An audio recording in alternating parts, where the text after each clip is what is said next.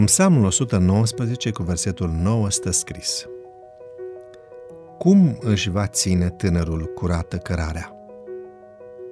Îndreptându-se după cuvântul tău. Israel Moiano Herrero era un tânăr adventist de 20 de ani, originar din Barcelona. Făcuse studii în Spania la Colegiul Adventist din Sagunto. Într-o zi, s-a hotărât să plece în Statele Unite pentru a se înscrie la un curs, astfel încât să poată sluji ca pilot misionar. Eu însumi m-am ocupat de documentele care trebuiau completate ca el să aplice ca pilot misionar.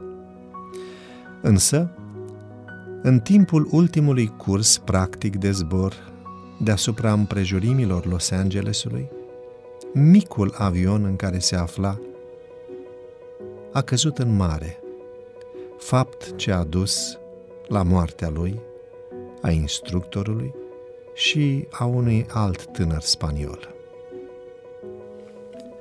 Părinții lui, fratele său Ioel și toți cei care îl cunoscuseră au fost împietriți de durere.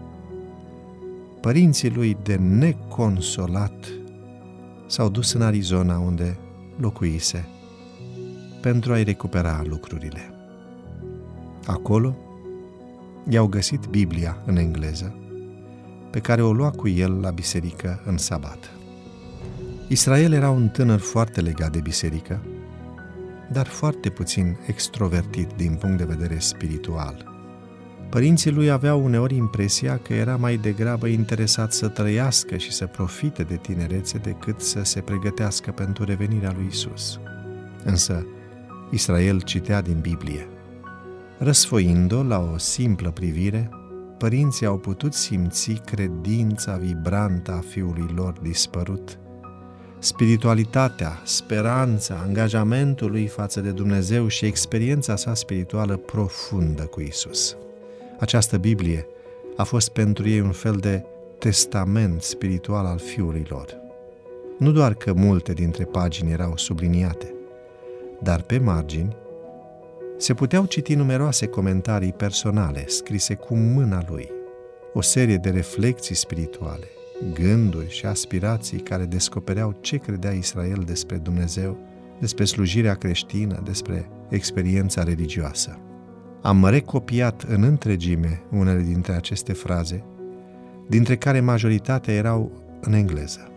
Cele mai importante erau totuși scrise în spaniolă, limbă pe care părinții lui puteau să o înțeleagă, ca și cum, scriindu-le, avusese o presimțire a tragediei care avea să-l smulgă din sânul familiei sale. Doamne,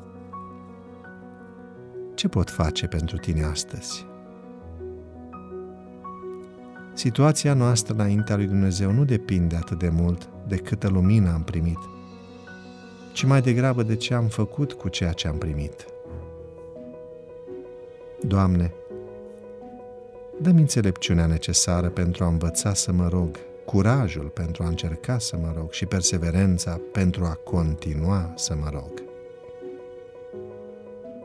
Dumnezeu nu dorește să înțelegem totul întotdeauna, ci să avem încredere în El.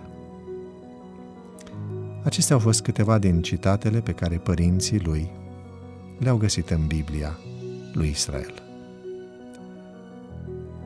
Ar fi frumos să scriem și noi, la fel ca el, în Biblia pe care o studiem, dialogul nostru cu Dumnezeu, credința, încrederea, luptele noastre. Iar Duhul Sfânt care a inspirat această carte, cu siguranță ne va transforma viața.